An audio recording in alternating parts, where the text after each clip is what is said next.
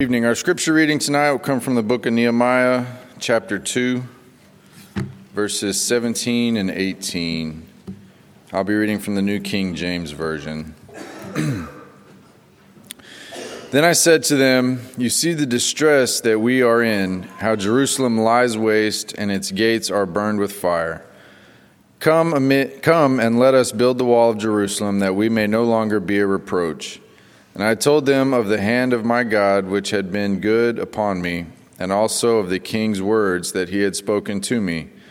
So they said, Let us rise up and build. Then they set their hands to this good work.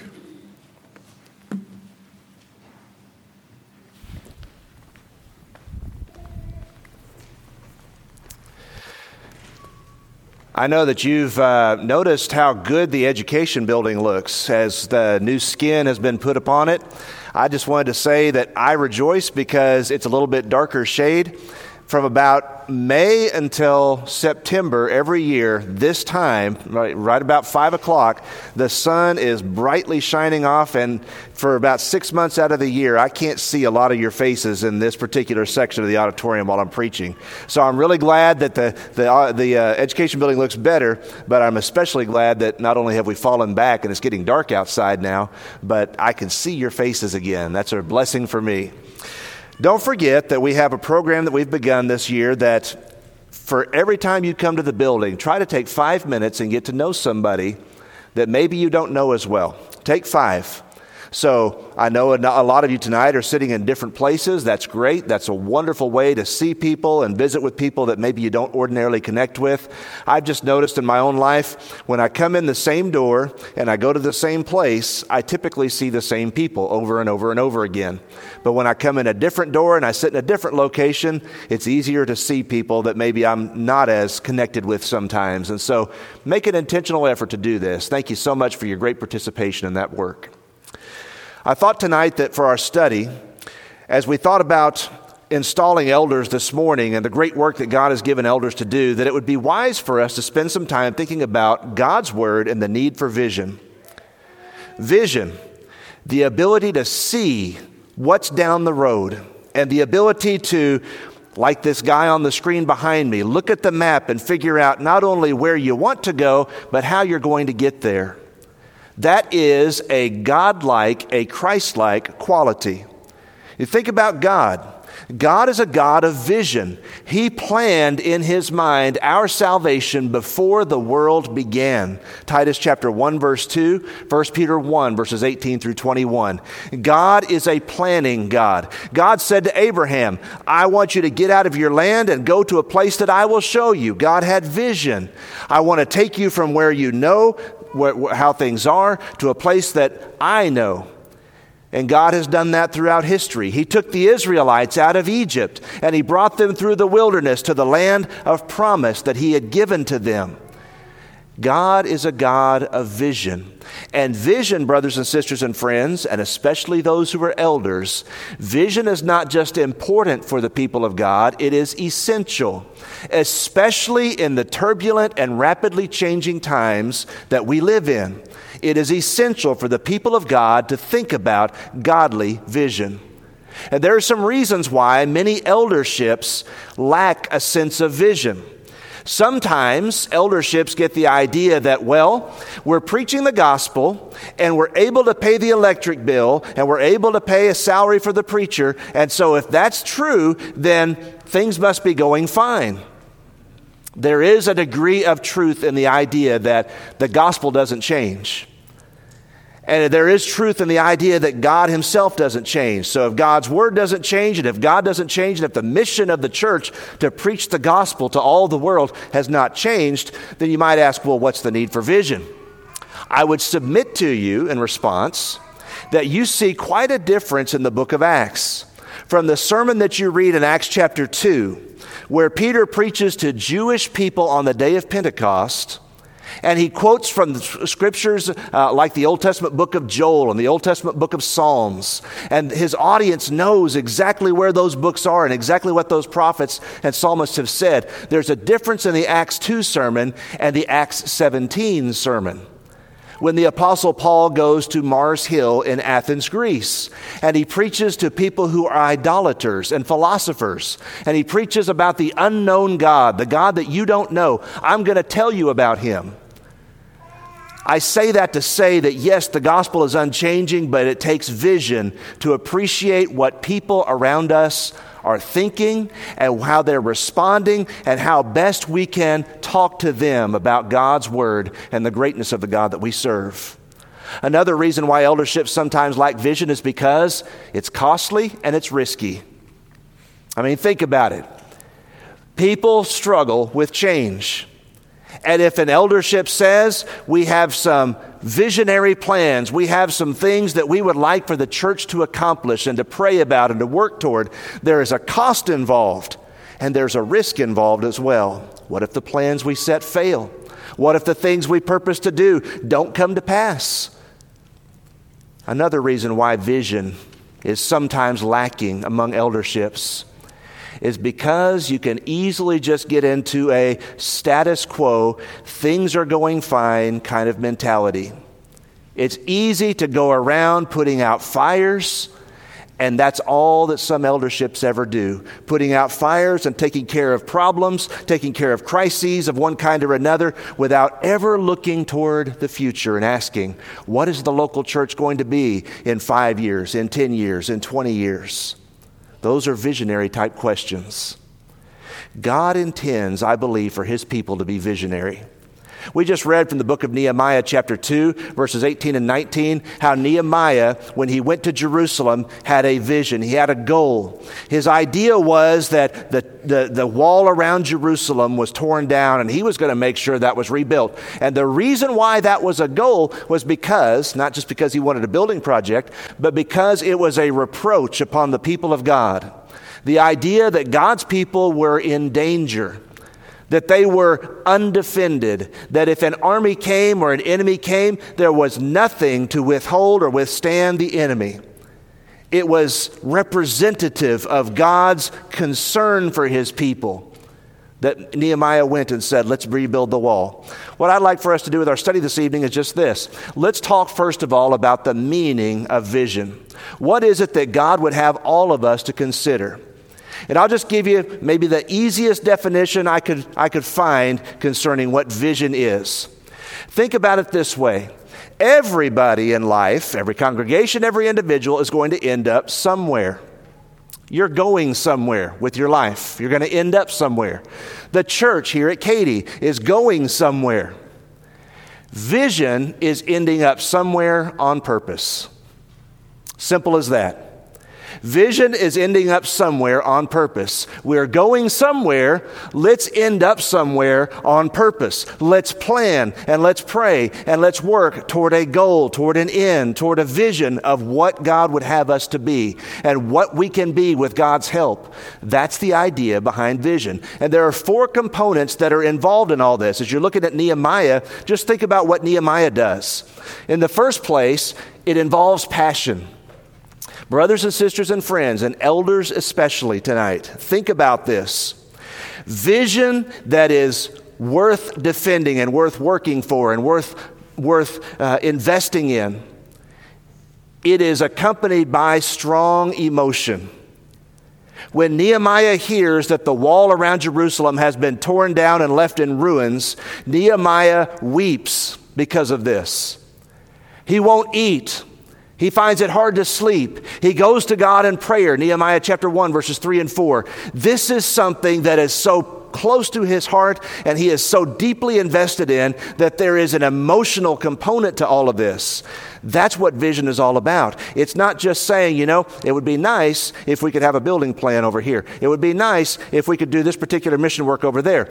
Vision is about seeing something that God wants done. And it's about investing in what God desires to be done.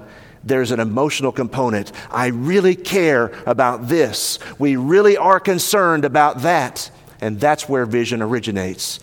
God has said, This is my word, this is my will, and something is amiss, something is not being accomplished, something is lacking, something could be done that's not being.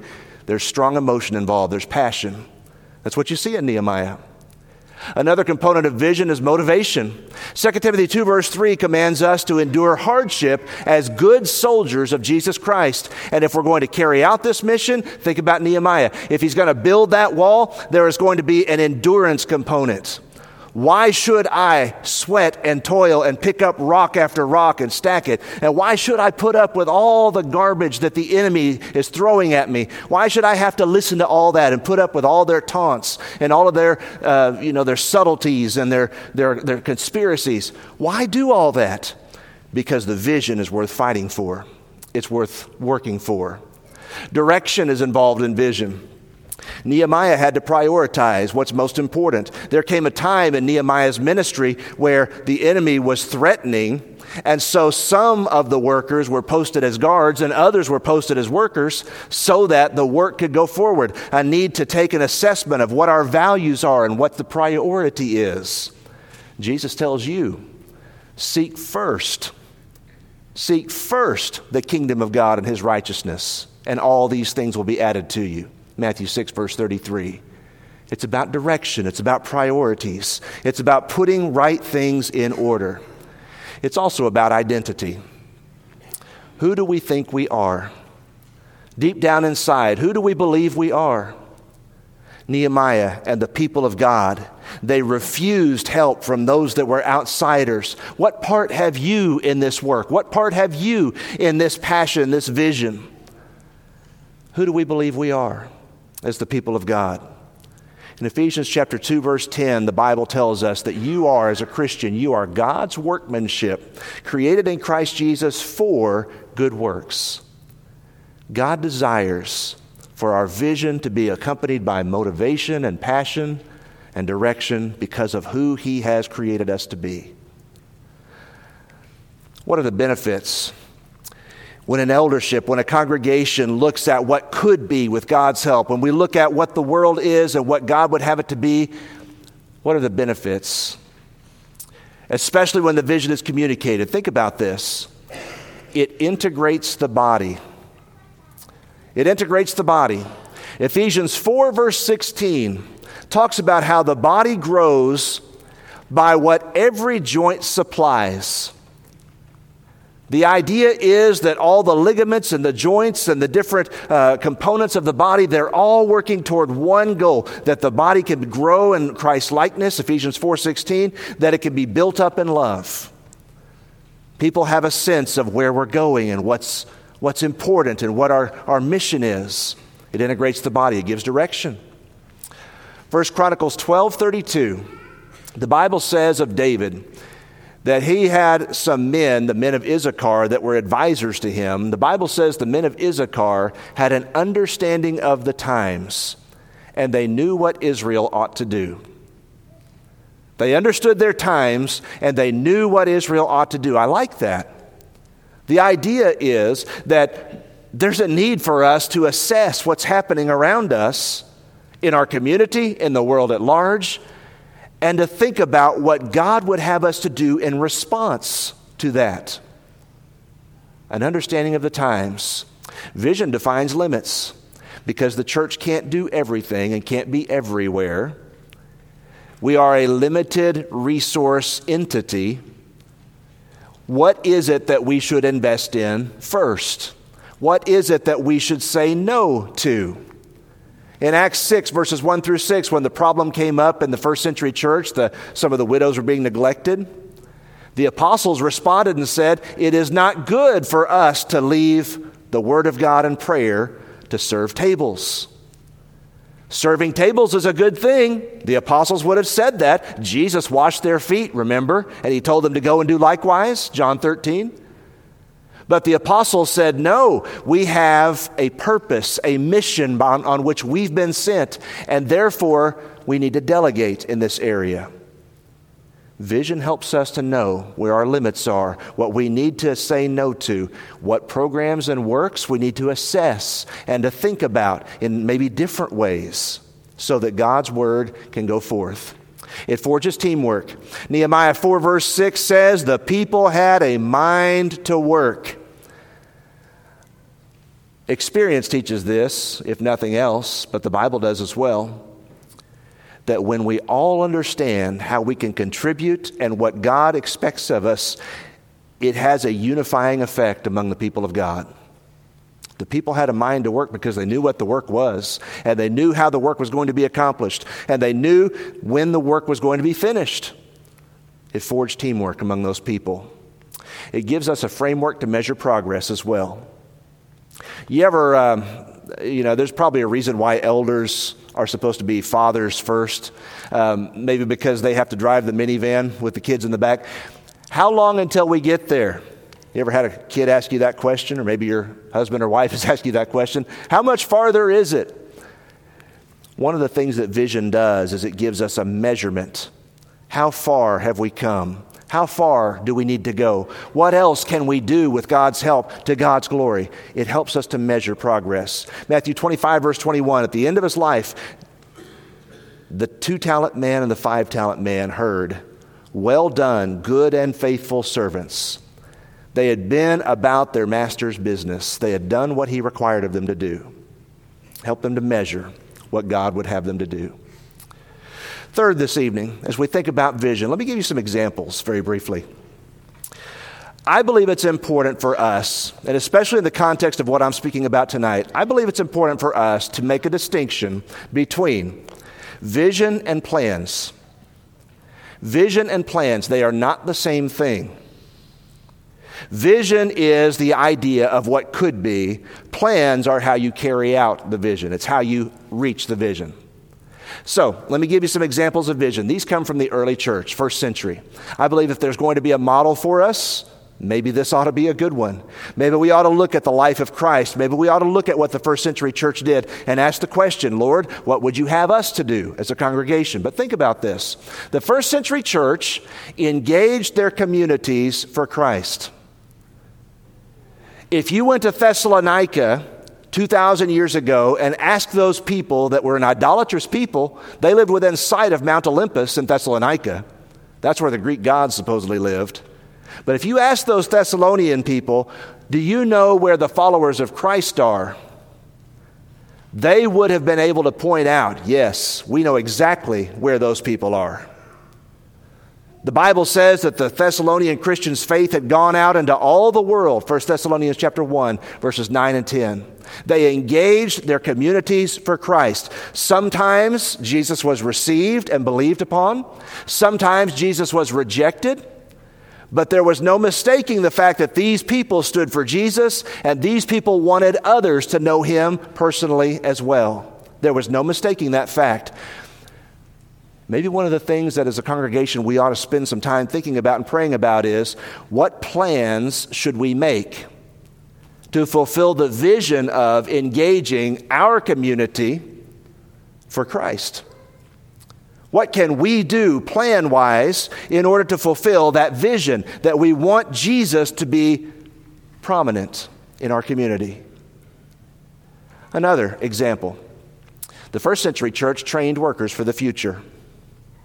2 Timothy 2, verse 2 The things that you've heard from me, commit these to faithful men who will be able to teach others also.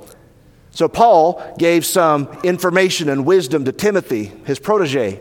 And he said, Timothy, your job, your task is to train more people like you so that they can go teach others also. It's a pyramid effect training workers for the future. Titus chapter 2, verses 1 through 10 gives a list of a number of groups within the church the older men, the older women, the younger women, the younger men, even the slaves. Give instruction to each one of these groups because they need to know how God's word applies to their situation, to their lives. And the early church was serious about this idea that Christianity is taught. How are we going to influence the next generation? What can we do as the people of God? What kinds of plans can we make to train more workers for the future? It's a question that has to do with vision. Another question, or another idea. When you read in the book of Acts, Acts chapter 13, verses 1 through 3, this is instigated by God, but God tells the church at Antioch, I want you to separate Paul and Barnabas for me because I want them to go and I want them to do missionary work. And this early church in Antioch because of what God told them to do, they sent these workers to go into the world and to plant new congregations. Let me just pause right here for just a second. This won't add anything to the cost of the sermon tonight, okay? One of the marks of healthy congregations that has been studied over the past several years, one of the marks of healthy congregations is this healthy congregations are looking for opportunities to plant new congregations. Did you know that? They are looking for opportunities to reproduce themselves because that's what living organisms do. They reproduce themselves. And they're praying about these things and they're working towards these things. The idea is we want new congregations of God's people springing up in various places where there are none, where people need to hear the gospel. It's what the early church did. Another example the early church, first century, was distinctive in this way.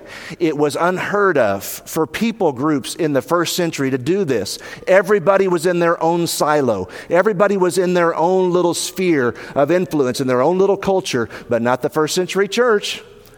It was multicultural, it was multi ethnic, it was multilingual, it was multinational. If you want to add one more multi to that list, multinational. Jews and Gentiles had been brought together by the blood of Christ, and they celebrated their unity and their family experience because of what Jesus had done for them.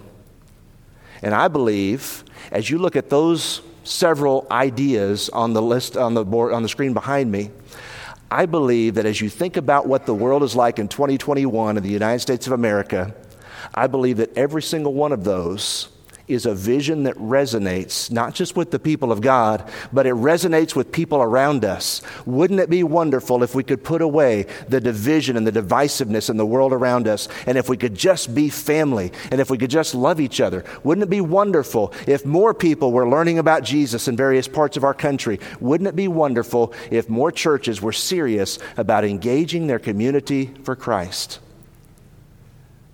That's vision. Those are examples. Plans are not the same as vision. Plans are how you carry out those things. Vision is looking at what God wants done, and it's about having a passionate burden in our hearts that says, we want God's will to be accomplished. And these are things that we pray about, and these are things that we are concerned about, and these are things that we sometimes weep over because they're not being done sometimes. Those are examples. Principles as we close our lesson this evening. Just some things to be aware of. It's very easy for the Lord's church to forget her mission. It's very easy in the midst of making plans and works and all kinds of different programs and ideas and it's very easy for the Lord's people to forget their mission. Jesus, our great commander, gave us our marching orders. Go preach to all the world, make disciples of every nation, baptize them, teach them, make them mature in Christ, make people into disciples. We are a disciple making entity. Matthew 28, verses 18 through 20. Don't ever forget the mission. Another principle we need as the people of God to understand problems before seeking solutions. How many times in your work experience or in, in your experience at home, how many times have people come and they've brought a solution that has to then go looking for a problem? Hey, I've got this great idea. I've got this great, great uh, you know, notion about something that ought to be done. But really, what problem is that solving? What, what need is that meeting? Understand problems first, seek solutions, plans second. That's what they did in Acts 6 1 through 6. What's the problem here? The problem is that some of the widows are being neglected. Well, why are they being neglected? Because they speak a different language? Because they have a different uh, cultural background? Well, seek out from among yourselves seven men full of the Holy Spirit and faith that we may put over this business. And that's what they did. They understood the problem first, then they sought the solution. It's a principle of vision. What else? We need, as the people of God, to be ever more prayerful fervently and specifically as the people of God. What are we praying about? Why are we praying for those things? 1 Thessalonians 5:17 commands us to pray without ceasing. We shouldn't just pray for ourselves personally. We ought to pray about God's work in the Katy community. We ought to pray about making a difference and an impact on the people around us at work or at school or in our, in our neighborhoods. We ought to pray about those things. We ought to pray for our neighbors and our coworkers by name, fervently and specifically. It's prayerfulness. Elders, love you guys. Don't expect people to sacrifice or invest any more than what you're willing to sacrifice or invest. Sometimes leaders come to their followers with great plans, great ideas, but people need to see that this is something you're committed to. You go back to Nehemiah and you think about how Nehemiah worked. He worked side by side, stacking rocks with the people. And when he was needed, in a different area of the community. He went and he took care of work there, but nobody had a question about whether Nehemiah had sacrificed anything for this. Nobody had any question about whether Nehemiah was invested in his vision. So it should be with the people of God, all of us. Luke 9:23, you think about Jesus. If anyone desires to come after me, let him deny himself, take up his cross and follow me. You know why I'm willing to take up a cross and follow Jesus? Because he did it. He knows that's the way. That's the way to redemption. That's the way to salvation. And I'll take up a cross and I'll follow him because I believe he has the vision to take me where God wants me to be. Don't expect people to invest or sacrifice more than you are. Remember that, in, that vision invites criticism. hate to end on a negative like this, but it's true. Whenever somebody sees what God desires, whenever somebody has an idea of, of what God wants done, there are always going to be critics. There are always going to be naysayers. That'll never work. Why would you try that? What plan, uh, brought, you know, what, what line of thinking brought you to that plan? Philippians 2.14, the Bible commands us as Christians, do all things without grumbling or complaining. But vision invites criticism. It just does by its very nature. If you know that going into it, you can be like Nehemiah and you can see a task through to its end to fulfill the vision of God's people having protection and having a way of defending themselves so that God's name is not besmirched or mocked or ridiculed. That's what Nehemiah's vision was all about, by the way. It was about God's name, about what Jerusalem meant to God, and about how all the people around thought it was hilarious that the God of the Israelites couldn't defend his own people. That's what Nehemiah's vision was really about. But he had plenty of critics along the way, didn't he?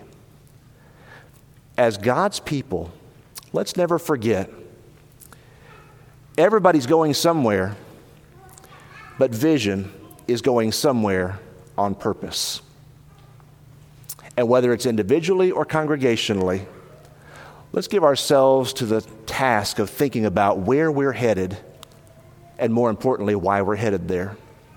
Does this bring honor and glory to God? 1 Corinthians 10, verse 31.